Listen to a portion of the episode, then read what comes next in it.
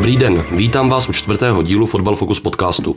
Češi sice vypadli, ale stále se do našeho podcastu vracejí. Tentokrát kvůli plánovanému odchodu Pavla Vrby od reprezentace do ruského Anži Machačkala. Podíváme se na důvody jeho konce u národního týmu a i na to, co reprezentaci pálí nejvíc a kdo by Vrbu měl nahradit. Euro už má ale za sebou osmifinále a další dva Brexity tohoto týdne.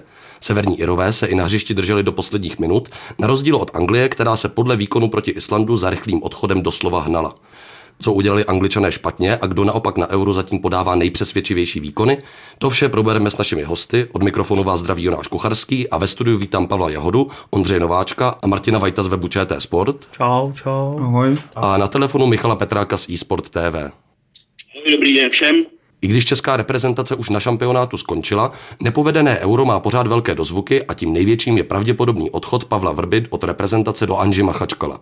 Jaký důvod odejít měl podle vás Vrba jen pět dní po tom, co řekl, že má motivaci dále pokračovat u národního týmu? Co se stalo? Peníze. Peníze? Mm-hmm.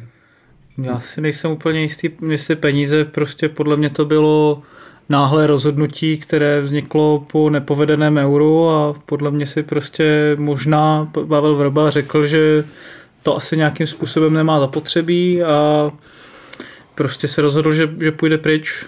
No já bych nesouhlasil ani s tou verzí. Já si myslím, že na základě toho, že Karel Krejčí skončil před eurem v Plzni, tak už si myslím, že v té době se něco řešilo a že Pavel Vrba, jak už dlouhodobě eh, se o tom mluví, že touží pracovat v klubu, že ho práce v reprezentaci tolik nebaví, jelikož se nedostává do denního kontaktu s hráči, tak já si naopak myslím, že už před eurem měl, tak říkají, zaječí úmysly a bohužel... Dokazaně. Přesně tak, nebo kamkoliv, kamkoliv. a že uh, spekulace tady kolegu od Michala z e-sportu, nebo nevím, jestli to byl Michal konkrétně, tak byly pravdivé. No, tak my, uh, my, my ve sportu to píšeme už od prosince, že máme vlastně informace přímo z Vrbova okolí, že uh, jednak, jak jste říkali, jeden z vás, uh, jeho naplňuje spíš práce v klubu, tak ten každodenní kontakt s hráči úplně reprezentační styl práce mu uh, nevyhovuje, ale hlavně víme, že uh,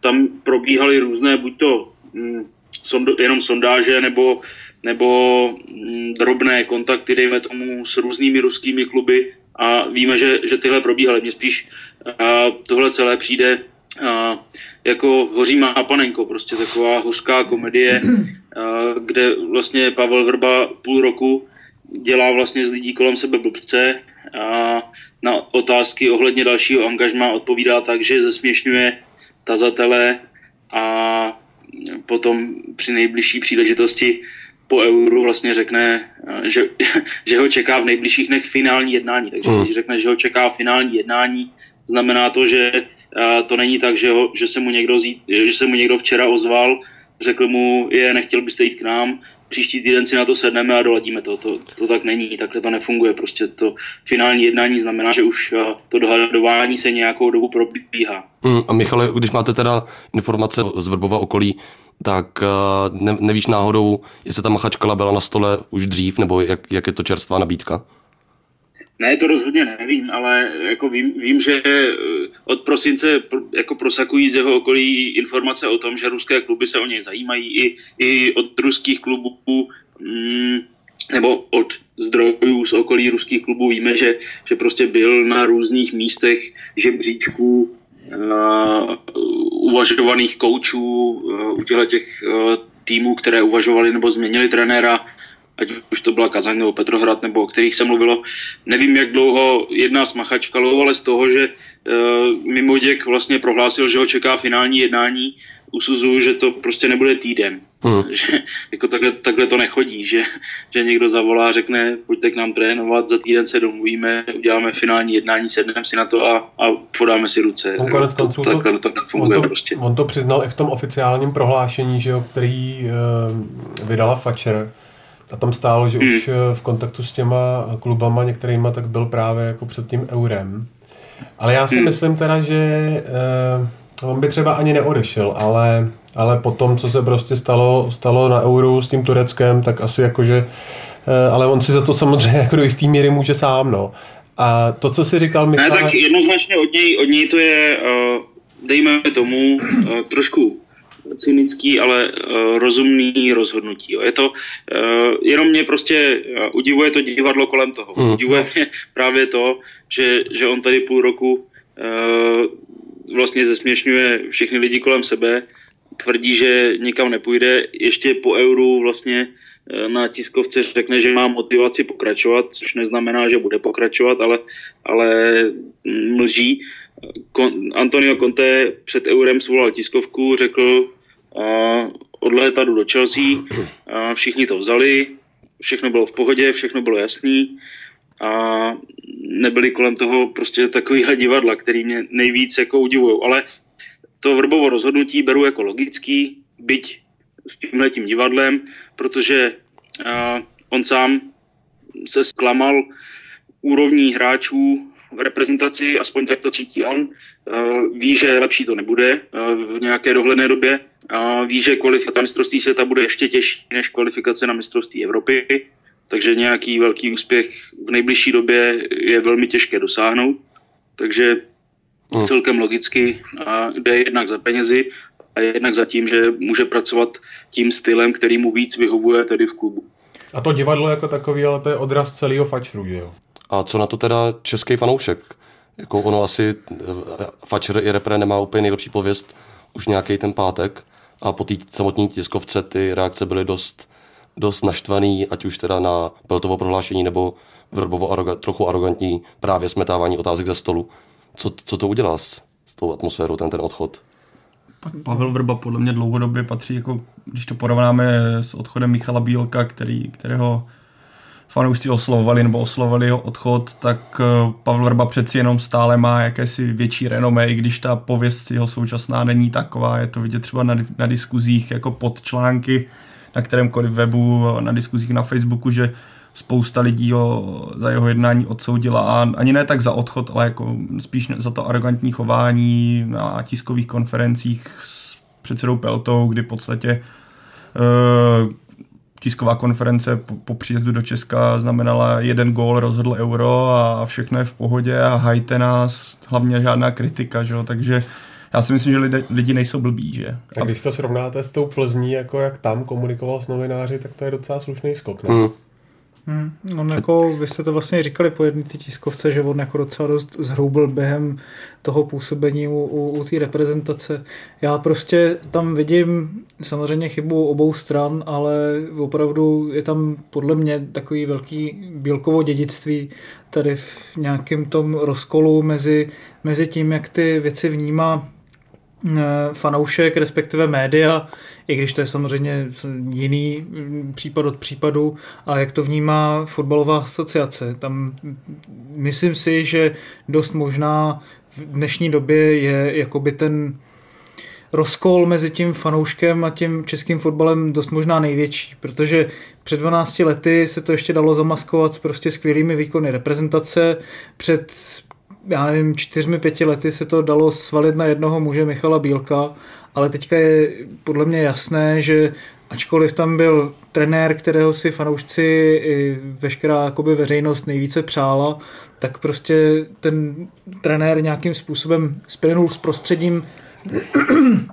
nebo respektive to prostředí samo o sobě je takové, že s tím výsledkem tam potom nejde zase tak moc dělat a na té důvěře se to strašně projeví. Hmm. A co teda teďka dál? Kdo má být? Já jestli můžu, jestli můžu, abych s tím tím úplně nesouhlasil, protože Aha. pamatuju si, že už v Plzni Pavel Vrba uh, těžce nesl, když někdo úplně nesouhlasil s ním. Pamatuju si, jak jeden novinář... Uh, a to nese ale doteď celá Plzeň, bych řekl. No jasně, jasně, ale, ale to je Plzeň. Prostě uh, Plzeň je Plzeň a reprezentace je několikanásobně někde jinde, jako pod větším drobnohledem, pod větším, uh, pod, pod větší kritikou, dejme tomu, uh, pod, pod větším zájmem fanoušků. Jako, pamatuju si v Plzni, jak Pavel Vrba vyletěl po jednom novináři z INSTZ, který uh, se stříhal uh, nějaké neodpískané offsidy z jednoho zápasu a, a dodnes jako s ním nemá nějaký úplně super vztah, jo. A teď prostě akorát se to celé jako z několika násobilo tím, že to je reprezentace. Mm. A chyba, byla, chyba je zároveň i v tom, že Pavel Vrba se prostě obklopil lidmi, jako je Dušan Ficl, kteří ho utvrzují v jeho pravdě a, a kteří ho utvrzují v tom, že všichni jsou proti němu. A zároveň bych nesouhlasil s tím, co říkal Martin o dědictví Michala Bílka. Michal Bílek snášel uh, několikanásobně tvrdší kritiku a snášel ji mnohem profesionálněji než Pavel Vrba snáší to, co on nazývá kritikou. To jako je já, pravda. Já prostě Samozřejmě, tvrdím, že on je nejhájenější a nejhýčkanější trenér v historii české reprezentace. Prostě. Jasně, jako já to, samozřejmě to Bílkovo dědictví nemyslel vzhledem k tomu, že on by nějakým způsobem byl podrážděnější než Pavel Vrba, ale čistě v tom hmm. rozkolu mezi, mezi vlastně samotnými třeba i ty fotbalisty, kteří, když si vzpomeneme prostě na to, jako jak skandovali po, Radek Drulák potom něco nemá. s tím Radkem Drulákem, Jasně, jasně, nebo, nebo tak, jak se vlastně postavili i, i vůči těm mm, i No tak já myslím, já myslím takhle, že no. Michal Bílek měl fotbalisty víc na své straně než Pavel Vrba, že tady přece jenom už prosakují uh, jako věci, že ne všechno bylo úplně stoprocentní. Vy, vy jste tweet Michala Kadlece uh, po Hmm. euro, ten prostě byl vyloženě uh, jako zklamaný tím, že ne, nedostal ani čuchnout, takzvaně. No a co teda dál s tím? Kdo by měl trénovat českou reprezentaci i vzhledem k výkonům, i teda vzhledem k mediálnímu obrazu reprezentace a fačeru? To jsou Baborať, No, já, já myslím, že největší favorit je Karel Jarolím. A, To je špatně, to je A- špatně. a nejsem si jistý, no. Prostě nevím, jestli to je dobře. Ale jako nedokážu teď z hlavy ani, ani prostě vytáhnout z kapsy kandidáta, který by byl ideální. No, já, přesně. ho třeba, já ho třeba vidím, jako upřímně řečeno. Prostě Kozla. podle mě, podle mě, jako musíme se nejdřív zamyslet nad tím, co ta reprezentace potřebuje v současné době nejvíc. A to je prostě nějaké nastavení systému, jakým ty reprezentace od juniorek pojedou a i omlazení prostě celého toho kádru je jednoznačně na stole. A s tím vším, i s tím, jakým způsobem, jakoby kolik ty reprezentační trenéři mají času, tak eh, pro mě tam vysvítá jakoby jeden kandidát a to je prostě Jindřich Trpišovský, který když přišel do Liberce, tak během pár týdnů dokázal v podstatě úplně z nového týmu v Liberci eh, udělat manšaft, který potom prakticky hnedka postoupil do Evropské ligy, byl, hrál na, na vrcholu v podstatě celou, celou ligu, i po odchodu těch klíčových hráčů se s tím dokázal velice dobře popasovat a, a dokáže, prostě má zkušenosti s, s mládežnickými týmy, takže pro mě jakoby je Jindřich Trpišovský třeba jako ideální volba tady v tomhle tom směru. Hmm. To s tím se dá si souhlasit, ale otázka je, jak by se Trpišovský vyrovnal s tím, že nemůže s hráči pracovat každý den a jestli by neměl uh, pocity stejné jak Pavel Vrba, tedy že nedostává se mu každodenní práce s týmem, nedok- nemůže s ním pracovat tak, jak by on chtěl a jak by ho takticky mohl nastavovat. Já souhlasím s Michalem, že tady nebo těžké říct nějaké jméno, že se spekuluje o Karlu Jarolímovi a četl jsem dneska rozhovor, že šéf Mladé Boleslavy o jeho odchodu nechce ani slyšet, ale to se mluvilo i v případě Vrbova odchodu tehdy. Já bych zase řekl, já se budu opakovat, nebo respektive už dřív jsem říkal, že bych ho tam rád viděl, ale bylo by to velké riziko, ale uh, a fanoušci by ho chtěli vidět, určitě si myslím, nebo část fanoušků by ho tam ráda viděla, Zdeňka Zemana. Otázka je, jak on by se vy- vypořádal s tím, že by nepracoval každý den s týmem. Na druhou stranu už dříve dokázal, že dokáže z mladých hráčů udělat hvězdy. Otázka Nesty, Incíněho, Pavel Nedvěd, Hmm, Já se obávám, že Zdeněk Zeman je až jakoby příliš efemerní bytost na to, aby, aby dokázala přesně tak, no. To je druhá Taky- stránka věci, Taky ale... ještě vzhledem k tomu politickému prostředí si myslím, že on je opravdu jako člověk, který si dává záležet na tom, aby prostě to prostředí kolem něho bylo čisté, což dokázali na, těch, na tom konci 90. let, kdy prostě neustále vystupoval proti tomu prostředí v italském fotbale, takže tam si myslím, že ta otázka je dost mm. jako nereálná. No. I když samozřejmě by to možná bylo pěkný u toho Trpišovského, já si myslím, že ta otázka prostě nemůže stát. Samozřejmě pro trenéra to není ideální situace, když nemá s týmem neustále kontakt. Na druhou stranu, samozřejmě to je i jeden z důvodů, proč Antonio Contest končil po dvou letech, ale když se podíváme na ten italský tým, co dokázal prakticky po dvou letech, že co s ním, jak ho dokázal vydrilovat, jak hráčů prostě jako jsou Jackerini, Eder, kteří v klubech prostě hráli, dá se říct, ne úplně tušku, ale rozhodně ne ideálně, tak jako na té reprezentační úrovni opravdu jako jedou. Jo.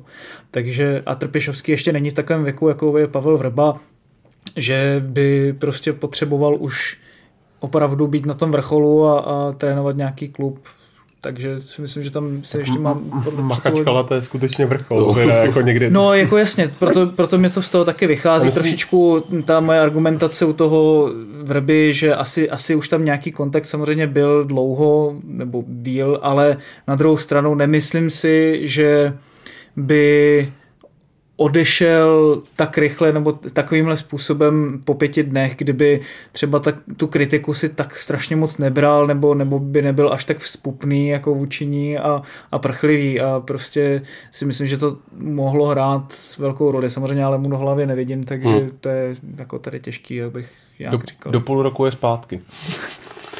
A neuklidnilo by teda českého fanouška možná případně angažma někoho ze zahraničí, protože o tom se hodně mluví. Michale? Tak uklidnilo, samozřejmě. Záleží koho a záleží, aby na to Fatscher měl peníze. Jako, já jsem se bavil kdysi s Lem Benhakrem, který vlastně trénoval Poláky, a ten mě vyváděl jakoby z omylu, že zahraniční trenér rovná se e, velké náklady. Tvrdil, že e, vlastně on měl smlouvu nastavenou tak, že celkem splývala s polskými reáliemi a a akorát měl velký bonus za, mm, za nějaký postup nebo za případný úspěch. Takže eh, a, a ten bonus se vlastně stejně bere z těch odměn, eh, které Fetcher nebo vás nebo asociace jakákoliv dostane vlastně za, za ten samotný postup. Takže si myslím, že celkem reálné to je. Asi, asi si myslím, že Fetcher nemůže mířit na nějakou, na nějakou kategorii Joachima Leva nebo, nebo Vicenteho del Boského nebo podobných men, ale, ale mm, proč ne? No? Teď jde o to, aby, aby ten zahraniční trenér byl tak kvalitní jako třeba Jindřich Trpišovský, který sebou nese mm, jako dejme tomu, nějakou výhodu neskušenosti, nebo jako já, já tohle nemám rád, argument o, ohledně zkušeností, neskušeností, to nemám rád, ale, ale tak přece jenom není úplně prověřený nějakými ligami mistrů a podobnými zápasy, ale uh, u toho zahraničního trenéra chtělo by, aby opravdu, když už hledáme hm, za hranicemi, což eh, sebou nese jisté uh, limity a nevýhody, tak aby to bylo vyváženo těmi kvalitami. Hmm. Tam je ale taky podle mě otázka, že prostě když budeme obměňovat generaci, tak eh, si nejsem úplně jistý, jestli by ty hráči opravdu potřebovali nějak, nějak nad sebou nějakou tvrdou ruku, nějakého opravdu zkušeného trenéra, který by si musel vědět rady s velkými hvězdami. Tam si myslím, že prostě by opravdu stačil nějaký třeba nadějný německý trenér, kterých je tam fakt opravdu spousta. Myslíš si, že by nadějný německý trenér se dobře vyrovnával s tím prostředím, který tady ve Fačuru asi není úplně ideální, podle všeho? Uh, to je Hlavně samozřejmě... teda ještě nemáme žádný hvězdy. Jako. No, tak samozřejmě. No, tak... Právě teďka to, jak říká, že nemáme žádné hvězdy, asi právě naopak myslím, že by bylo fajn, by přišel trenér s nějakým renomé, jelikož pokud odejde drtivá většina zkušených hráčů, kteří by mohli být pro ty mladé kluky vzorem, tudíž eh, by je mohli vést, tak tam bude chybět ta autorita. Samozřejmě já nečekám, že by tam docházelo k revoltám, nějaké anarchii, že by se tam upíjeli po zápase jak 90. letech, 80. kdy to bylo asi trošku divočejší, ale přece jenom my, uh, myslím, že kdyby tam byl zkušený trenér, který už má něco za sebou, tak pro, ty osu, pro Václava Černého, Patrika Šika by to bylo trošku jiné, než kdyby přišli za trenérem, jako je pan Trpišovský a toho nijak nechci schazovat, který přece jenom ještě nemá za sebou příliš úspěchů, co se týče nějakého, jak říkal, myslím, Michal, ligy mistrů a podobně, no. Ale... To, to zase v tomhle bych asi nesouhlasil, protože uh, tihle kluci, zrovna Václav Černý, Patrik Šik a tahle generace, myslím si, že uh, oni už jakoby jsou profesionálové. Vím, že to zní dost jako klišoidně, ale, ale že vědí, uh, že pokud chtějí něčeho dosáhnout, tak prostě musí máknout. Jako nevidím tam mezi nimi uh, v té 21 ne, nebo jako mezi možnými kandidáty nové generace národního týmu nevidím uh, nikoho typu těch takových partymenů z, z začátku tisíciletí.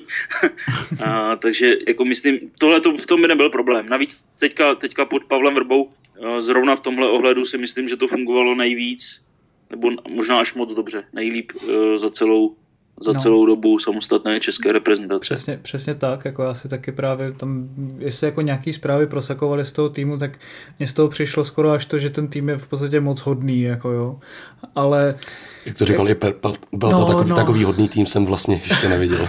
No, což jako samozřejmě potom se s tím nese taky takovou tu otázku toho, jestli, jestli je to dobře potom na hřišti, že ty kluci mají sebevědomí a tak, ale to si myslím, že je docela podružný. Já si myslím, že jako dneska už ty hráči vědí, že ta éra takových těch opravdu přísných trenérů se zvučným redomé, že to úplně takhle nefunguje, jako třeba v Hoffenheimu Pavla Kadeřávka trénuje člověk, který mu je nějak asi mu není podle mě ani 30 a, a jako vy, vypořádává se s tím podle mě jako líp než třeba na začátku sezóny. Kor, když si představíme, že kdyby Jindřich Trpišovský třeba šel do Sparty, kde by pod sebou měl půlku nadcházejícího nároďáku a ti by ho taky v podstatě nějakým způsobem museli poslouchat, tak si taky nemyslím, že by tam byla nějaká zásadní jako revolta vůči němu. Samozřejmě je tady pořád nějaký status té, nebo status té reprezentace toho, že je to pořád největší práce v, tady u nás, ale nemyslím si, že dneska o ní musíme uvažovat jako o práci nějakého opravdu zvučného trenéra. Mm. Prostě jestli už budeme zhánět nějakého trenéra ze zahraničí, tak si myslím, že to musí být opravdu někdo, kdo vypovídá tomu profilu člověka, který by měl vůbec i ten český fotbal trošku táhnout dopředu, což aspoň mně přišlo, že ten Pavel Vrba za sebou tady zanechal, že opravdu měl zájem na tom, aby tady vznikly nějaké mládežnické akademie, aby, aby tady fungoval systém trenérů v reprezentacích, který půjde nahoru, což třeba dejme tomu, ačkoliv jsme tady kritizovali, nebo Michal kritizoval Dušana Ficla, tak tady minimálně ty snahy byly, jakože třeba před těmi pěti, deseti lety tady, a což řekl pan Pelta i v jednom z těch jeho prohlášení tady vůbec nebylo, jako jo, se mě taky vlastně vždycky líbí, jak on řekne něco tak jako hrozně bezděčně a pak člověk jako nad tím jenom nevěřícně kroutí hlavou. Ale myslím si, že pokud teda bychom brali někoho ze zahraničí, tak by je, buď musel být jako tím renomé, nebo zkušenostmi. Zkušenosti úplně u trenérů nevidím, že jsou takový rozhodující, tak jako třeba Mourinho má taky zkušenosti a myslím si, že třeba Dortmundu svědčí to, když je tam trenér, který jako ty zkušenosti ještě nemá, ale může se tam dostat, jo. Ale No hlavně by asi neměl být vykreslovaný mm, fačrem, možná i médii jako mesiáš, jo? Mm. protože o to pak to zklamání prostě bude menší. Což prostě v případě eh, Pavla Vrba nastal, Pavla Vrby nastalo, bylo to i v případě třeba Ivana Háška, to je trošku něco jiného, ale v zásadě to jde tak jako ruku v ruce. No. Ano, bude totiž potřeba, aby si veřejnost uvědomila, teda pokud ten trenér k tomu teďka sáhne, což by asi měl, že dojde ke, ke generační výměně a že ten tým prostě pravděpodobně teďka nebude tak zářit, jakoby, jako budou fanoušci asi čekat, takže je možné, že třeba na mistrovství světa se nepojede za cenu toho, že další tři, čtyři turnaje bude česká reprezentace hrát pohlednější fotbal, snad bude hrát o vyšší umístění, ale hold teďka bude se muset asi veřejnost připravit na to, že teďka přijde budovatelská doba. A Michale, teda ještě předtím, než se s tebou rozloučíme, kdyby jsi měl vsadit na to, co se stane, tak na co bys si vsázel? já, já nevím. Uh, prostě myslím si, že uh, u reprezentace skončí, uh, že tam nebo skončí, že k reprezentaci přijde Karel Jarolím, že Pavel Vorba skutečně už odejde, protože uh, sice samozřejmě nebylo nikde řečeno uh, v těch oficiálních prohlášeních, že odchází, nicméně si myslím, že už to je hotová věc. A řekl bych, že přijde Karel Jarolím, že se nepostoupí na mistrovství světa a dál už nevidím. Ta, ta, skupina, ta skupina je těžká, uh, reprezentace teď bude procházet obměnou a jako vůbec v samostatné, v době samostatné české reprezentace se podařilo postoupit jednou uh, na mistrovství světa s naprosto výjimečnou generací a i, to si, i tam si myslím, že uh, to se mělo jít dál, ale teď, teď to bude jako obrovsky těžké, obrovsky. Hmm. A hodně bych se divil, kdyby, kdyby to dopadlo dobře. Hmm. Mohl to zkusit Pavel Vrba už na euro. Neudělal to, tradá. Hmm. Tak tímhle tím myslím, že se můžeme rozloučit s touhletou částí a i s Michalem. Díky moc za, za čas a za postřeh. Děkuji za zavolání, mějte se pěkně. Čau. Čau. Čau. A v další části se podíváme na včerejší zápasy na euro.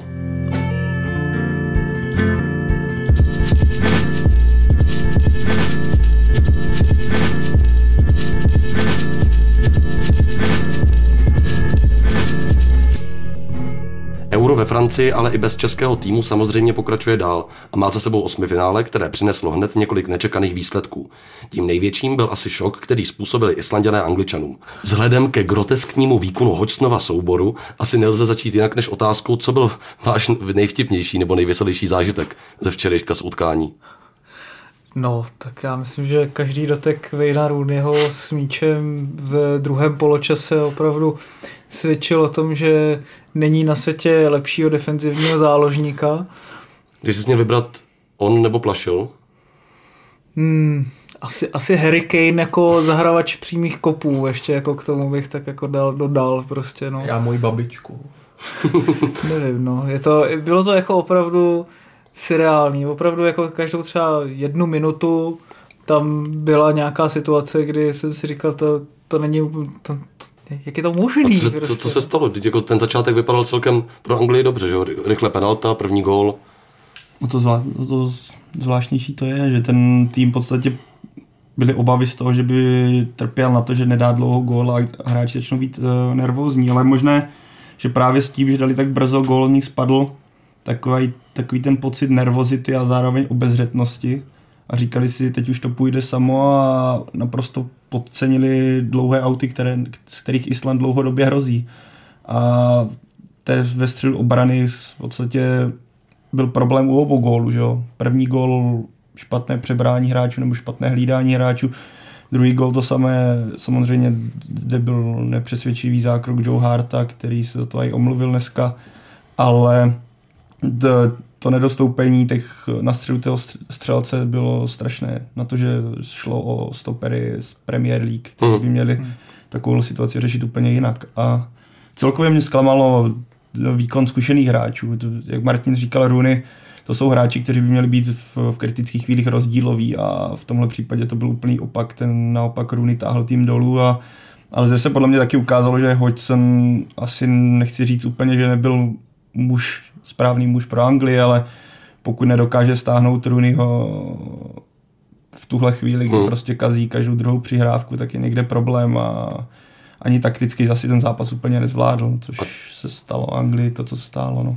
Ono se asi bude v Anglii teď mluvit zase, jak je to tam zvykem o tom, že těm hráčům prostě chybí, tak říkajíc, koule a že jim chybí odvaha, že jim chybí prostě nějaký charakter, ale já bych Hmm, to jsou takové zástupné důvody vždycky tady v Anglii a dost často prostě podle mého názoru je u nás se prostě ty důvody hledají jinde pro některé věci, ale tam, tam zvlášť prostě jako jednak je tam samozřejmě velký tlak ze strany médií, který potom ty, ty hráče svazuje, ale také je to prostě tím, že jako nemaj, nebyla tam žádná kreativita v záloze, nebyl tam žádný, žádná nějaká organizace toho, kdo má co kdy dělat, nebyly tam žádné automatizmy vidět, nebylo tam prostě ty hráči vypadali jako, že jsou strašně unavení po té sezóně celý v, v Premier League.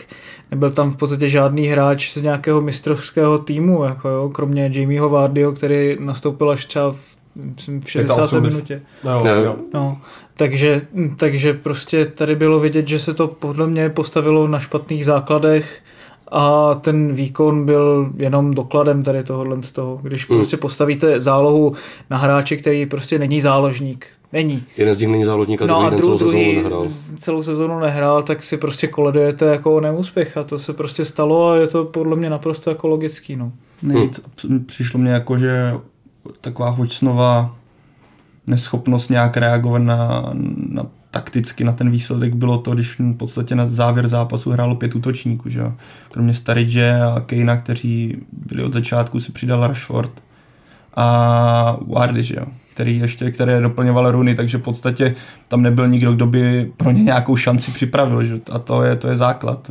Připravit šanci útočníků Kane, Vardy, co víc člověk chce, jsou hráči, kteří mají koncovku v podstatě většinou smrtelnou. Že? A jak to, že nemají? Jak to, že co Kane zahrál snad možná nejhorší zápas posledního roku? Tak on, je, on ho zahrál už stejně tak jako loni, prostě na tom Euro těch 21 rozhodně nezazářil. Tam prostě bylo vidět, že celou sezónu prostě v Tottenhamu měli dvoufázové tréninky a to se prostě projevilo jak na konci tedy sezóny Tottenhamu, tak na konci prostě sezóny teďkom na Euro, která byla, byla ještě měsíc nebo měsíc a půl po konci té hmm. klubové sezóny.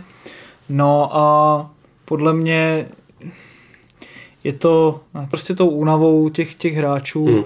že tam už bylo na těch minulých mistrovstvích e, z Anglie, která asi 20 let nedošla dál než do čtvrtfinále, bylo vidět, že dávali strašně málo gólů v druhých poločasech, že už na to prostě nemají, nemají fyzicky a to říkal i Sven Eriksson, když Anglie měla tu zlatou nějakou pomyslnou generaci, že neumějí dávat góly v druhém poločase, ne, nemají na to sílu, jsou unavený. Na tomhle euro neuměli dávat góly ani jako Vůbec. No, ale, ale na tenhle argument se nabízí otázka, proč teda Belgie se jako zvedla, kde máš v podstatě celý tým z Premier League a Hazard, který v podstatě absolvoval to samé, co ne víc než Tottenham, tak na Euro prostě hraje jak Spartesu, takže tady je otázka, jako jest, co je únava, co je, já nevím, tak hráčská nepřipravenost nebo taktická nepřipravenost, protože mi nepřijde, že by jako Modrič, Hazard hořeli kvůli únavě. To, to je otázka, jenom já na to nedokážu odpovědět, nevidím hmm. hráčům do, hra, do hlavy, nevidím, jak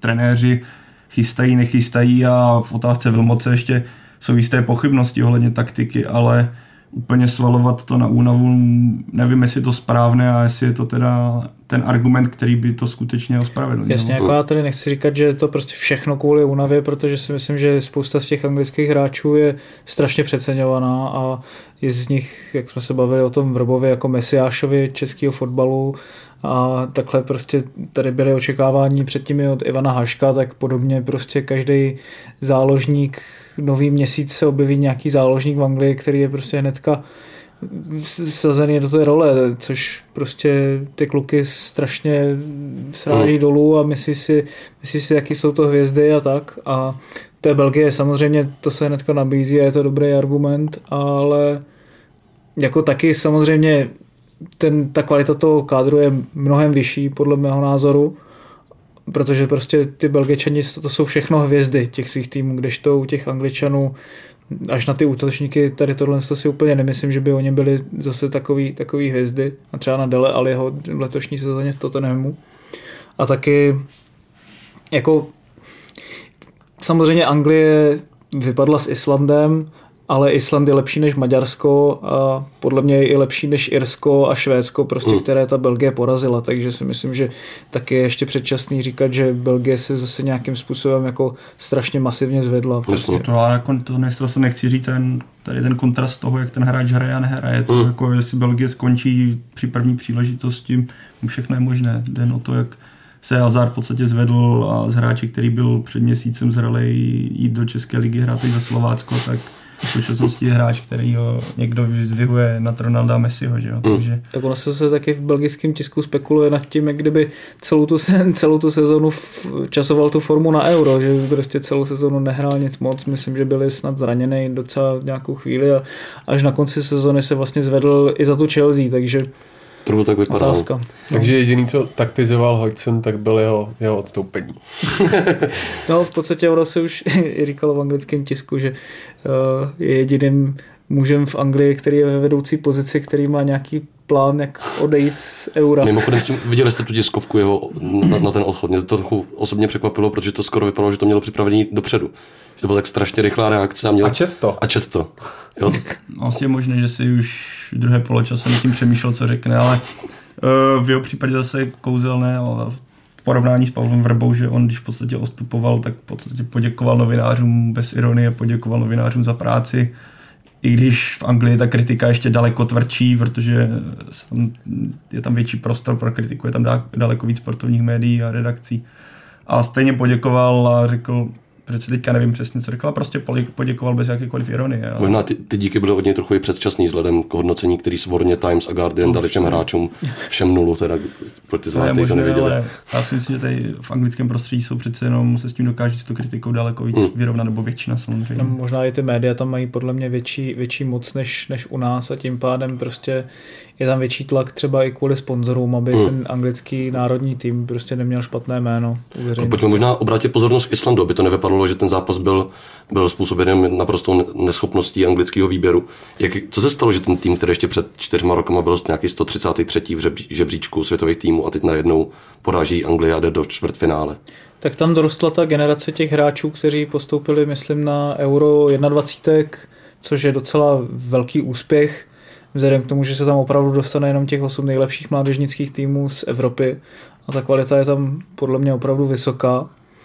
Takže už tam bylo vidět, že prostě ten Island má nějaké zázemí a to zázemí prostě pochází z jasné práce, která tam byla nastolená před nějakými deseti lety. Tam prostě i když si Island můžeme představit jako zemi, která je jedna z nejméně uspůsobených pro fotbal, protože je tam víc než půl roku v podstatě noc. skoro mraz a noc, tak eh, jsou tam strašně, je tam strašně moc eh, umělých hřišť, je tam strašně moc hál, je, je tam hodně trenérů, kteří prostě mají i další práce, což vlastně je důkaz i toho islandského trenéra, který má druhou, vlastně který je amatér, jako jo, že, že má druhou práci jako zubař. Takže tohle je v podstatě krásná zpráva pro fotbal, že když ty věci jsou dělané pořádně a upřímně, tak tak ten tým, že se to na tom hřišti prostě odrazí. A že ten tým je, bylo vidět i na té děkovačce s fanoušky, která se opravdu stala jako hitem na internetu, že když ten tým prostě šlape upřímně i s těmi fanoušky a není to jenom takový, no tak pojďme tady udělat kamaráčov, nám to vyhovuje, vám to vyhovuje taky, že je to opravdu dělaný s tím takzvaně tou hercnou, říkal Petr Šancara ve studiu, tak... Eh, zaujalo mě, co říkal Martin Hiský v tom přenosu někdy ke konci. On říkal, že si myslí, jako z pozici, že jo, jako bývalého hráče, jako obránce, prostě, že si myslí, že ty Islanděni prostě jedou na půl plynu. Hmm. No jo, protože tak jako ta Anglie byla tak příšerná, že hmm. prostě v podstatě ani nemuseli jet na vyšší level. Hmm. Jako tam, já si ani nemyslím, že ta Anglie odvedla lepší výkon než kdokoliv jako na tom letošním euru. Myslím si, že i snad výkon české reprezentace v prvním poločase proti Chorvatsku, který teda patřil k tomu nejhoršímu, co jsem od české reprezentace snad kdy viděl, tak byl oparník lepší, než co předvedla ta Anglie. A jenom jako kvůli tomu, že je to Anglie, tak vlastně zase to neznamená nic proti tomu Islandu. No, no a Island teda teďka čeká Francie, která na turnaj má dost blbý první poločasy, naopak Island evidentně ze včerejška bylo vidět, že ten první poločas zvládá úplně bravurně. Kam si myslíte, že se Island dostane? Bude to nový Řecko 2004 nebo? Já bych, já bych jako rád, kdyby došel daleko, ale myslím si, že čtvrtfinále pro ně bude konečná vzhledem faktu, že nebo vzhledem k faktu, myslím si, že Francie se na Island připraví daleko líp, přece jenom Island doteďka byl brán s určitou rezervou, každý si říkal OK, asi v Anglii si myslím, že každý fanoušek si říkal, jo, Island, tak to jsme prostě hrajeme s Francií, tak uvidíme, co bude proti Francii. A už všichni budou obezřetnější, protože budou tušit, že budou nějaké dlouhé auty, že hrají výborně defenzivně, že praktikují jako vysokou obranu linii. Takže jako se, těším se na ten zápas. Upřímně se těším na ten Island, jak se vypořádá s Francií, ale nevěřím, že by přes Francii přešli, když by to bylo skvělé. No, já si taky trochu myslím, že to bude konec. Ono, opravdu ten výkon té Anglie byl tak příšerný. Ale prostě, Francie tak prostě měla ten... za sebou úplně nejlepší zápasy na tomhle tom euro, že? To, to jasně, ale když jsme, já jsem třeba viděl zápas Islandu s Maďarskem, kde samozřejmě Island hrál jiným způsobem a to Maďarsko vlastně bylo ještě větším outsiderem v tom zápasu, ale podle mě to nebylo minimálně v prvních dvou zápasech jakoby na hranici možností toho, co ten Island mohl odehrát. Na druhou stranu vlastně paradoxně potom, jak říkal Martin Hisky, tak je vlastně možný, že ten druhý polčas odehráli na půl plynu a, a stejně jim to stačilo, takže kdo ví, já si myslím, že oni budou mít podle mě hodně sebevědomí, protože když budou kompaktní, tak pro Francii, která si myslím, že je v té kombinaci hodně netrpělivá, tak by to mohlo být docela docela problém, ale na druhou stranu je tam prostě individuálně tolik schopných hráčů, kteří jsou schopni jít jeden na jednoho a s tím ten Island, když tam přišel Markus Rashford, měl na, na, na konci zápasu opravdu velké problémy, mm. takže přece jenom si myslím, že, že to asi ta Francie zvládne. A ještě bych tomu dodal, že Francie v podstatě sice nemá dobré, nebo on říkal, jak jsi říkal, nemá dobré první poločasy, na druhou stranu ten tým už dvakrát ukázal, jak je psychicky silný, protože otočilo v podstatě osmi finále, které se nevyvíjelo dobře, první poločas Francie nehrála dobře a v druhém poločase to vypadalo úplně jinak. To samé v prvním utkání, kdy do, pod velkým tlakem v podstatě, že v 89. minutě Payet dával na 2-1, takže v podstatě ten tým je vidět, že se nevzdává, že nedopadne to tak, jak, jak v Anglii, která se v podstatě rozložila že jo, v druhém poločase a největší, zatím to je plný kontrast, že jo, protože když se rovnáme hvězdy Anglie a Francie, kdy Nová Rooney totálně vyhořel a ten tým táhl dolů, tak když se podíváme na Griezmana, který byl u všeho důležitého teďka hmm. proti Ir- Irsku, tak to je naprosto obrovský kontrast. Jen rychle s Griezmannem myslíte si, že teda stejně jako teďka proti Irsku se bude posouvat víc do středu, bude hrát ze středu a rozdávat ty míče, což evidentně poměrně dobře fungovalo, nebo bude utopený na křídle? No, to je otázka, tak Dešam si to trošičku jako dává do každého zápasu úplně jinak, je to docela rebus, co on tam vymyslí, ale myslím si, že minimálně během toho zápasu on má dobré taktické tahy, takže asi, asi vycítí, že jeho potřeba víc trochu přesunout a hrát třeba s rozestavením 4-4-2, což by té Francii vlastně mohlo pomoct, protože tam i má takový ten profil těch záložníků, i když vlastně teďka nevím, jestli N'Golo Kante nebo Blaise Matuidi nebude moct hrát vlastně v tom čtvrtfinále, mm. tím pádem se tam možná přesune Johan Kabaj. Tím pádem vlastně i ten profil té zálohy bude trošičku jiný, takže se to bude odvíjet i od toho. Uvidíme, jak to nastaví. Mm. Teda na Euro končí teď trochu překvapivě Španělsko po prohře s Itálií. Co se stalo? Zafungovalo to, o čem jsme se bavili vlastně už nějakým předminulým díle, nebo kdy, jestli teda Španělé vůbec mají motivaci ještě vyhrávat na velký šampionát, když vlastně vyhráli všechno, co, co jde? Tak oni vyhrávají všechno jako na té klubové úrovni, tam je no. to nějakým způsobem nezastavuje, že jo. Já si myslím, že opravdu teďka se projevilo to, že Vicente Boské už bohužel, ačkoliv ho mám rád, tak má to nejlepší za sebou a, a že třeba nechápu, proč dal nejsilnější tým proti Chorvatsku, když bylo asi docela zřejmé, že si ti nejlepší hráči potřebují odpočinout. Jak to potřebují... dopadlo, jak to dopadlo. Přesně tak. A ještě navíc tam potřebují mít nějaký další, další motivaci, prostě se předvést třeba ti další hráči, kteří podle mě rozhodně kvalitativně na tom nejsou hůř. Tam bylo asi zase vidět, že jako ta jedenáctka si byla až moc jistá tím, že je nejlepší a nebyla pod takovým tlakem a projevilo se to proti té Itálii si myslím dosyta, tam neměli, neměli podle mě moc energie, neměli moc nápadů, uh, mluvilo se vlastně i docela o tom, že Vicente del Bosque má takticky problémy nastavit ten tým proti třem obráncům, když vlastně prohráli na minulém mistrovství světa proti Chile, které hrálo s trojčlennou obranou, s Nizozemskem, které hrálo s trojčlennou obranou, teďka z Itálií, hrála, která hrála s trojčlennou obranou. Takže si myslím, že to bylo hodně tady na trenérovi. No. Já bych především v tomhle směru vyzvihl, když by kritizoval výkon Španělska, které teda bylo, jak řekněme, bezkrevné, takové průměrné, tak hlavně taktický výkon Itálie, jak to napsal Gary Lineker, porovnával Anglii s Itálií, tak Gary Lineker napsal, že Anglie ne tak vězní hráči, a, ale špatná taktika, zatímco napsal o Itálii, napsal to samé, ne tak vězní hráči, ale dokonale takticky zvládnutý zápas, což se potvrdilo. A Itálie v podstatě Španělům nedávala vůbec prostor, presovala je, pod, uh, Busquets měl strašně málo času na, na rozehrávku a krásně to jako dokumentovalo to, že v poločase v podstatě měla Itálie se Španělskem totožný, skoro, nebo to, skoro totožnou dobu držení míče, což je naprosto netradiční ukazatel. Že jo. Busquets da. byl úplně vymazaný přesně ze hřiště, tak, jako přesně. tam absolutně vůbec nebyl vidět. Jako abych to nesvaloval všechno jenom na, nebo aby to nevypadalo, že to svaluju všechno jenom na Del Boského, tak u toho prvního gólu bylo vidět, že ta, ten španělský tým je opravdu jako nesoustředěný, že se tam ještě dechá spolu s Iniestou a Pikem rovnali zeď, když už dávno bylo písknutý, Eder už tam kopal a k tomu odražnému míči prostě na, na, ně, na něho se, se běhli tři italští hráči, zatímco ty španělští se pořád jako koukali kolem sebe, takže na tom bylo vidět, že ti Španělé asi jako ze všech ohledů na tom nebyli úplně ideálně v tom zápase. Mně se líbilo, jak někdo napsal, taky někdo, ale napsal, eh, že v tomhle světle vlastně eh, vysvítá najevo, že jsme úplně asi neměli tak nejtěžší skupinu. Mm, všichni už jsou doma. Přesně tak. A mně přišlo, že teda Španělsko bylo vzadu strašně pomalé, jakože Del Bosque nastavil sestavu v podstatě Juan Piqué, Ramos, Alba, což jsou samozřejmě hráči té nejvyšší kvality, ale v porovnání s dynamickým útokem Itálie, kdy tam byl výborně hrající Pelé, rychlý Eder a ještě doplňoval Jackerini, který se často stával třetím útočníkem a stoperský do to vůbec nezvládalo, tady tenhle přesilu.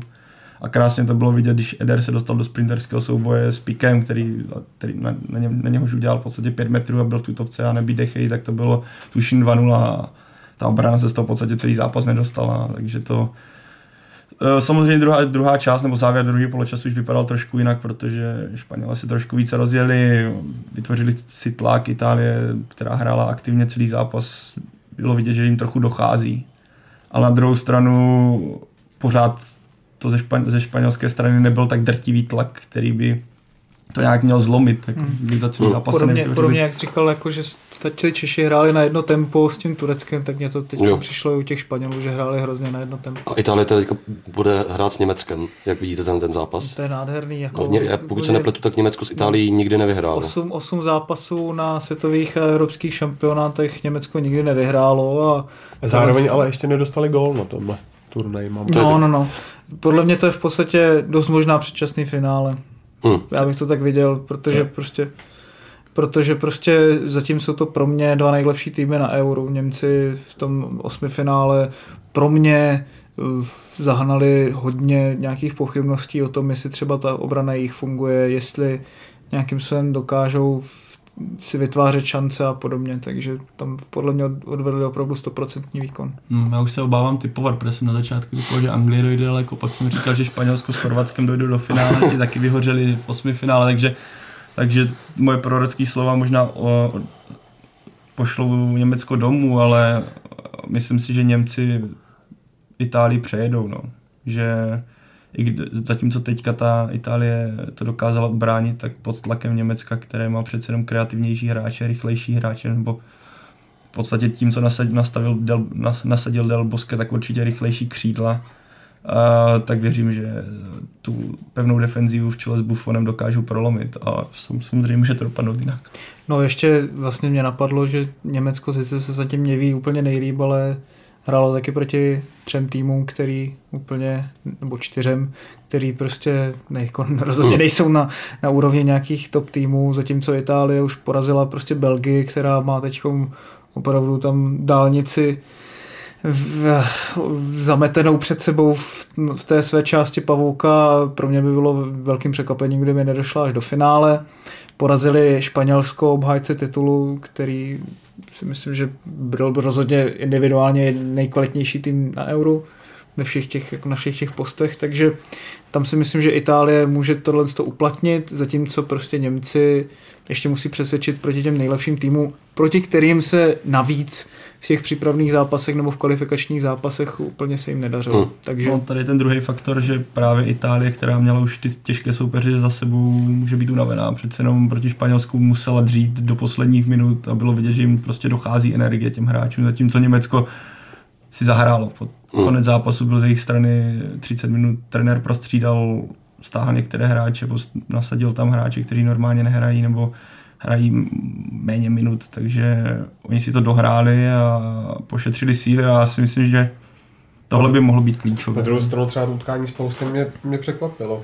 To ano, to, ale já si myslím, že oni tam už do toho šli tak, že v podstatě nemusí.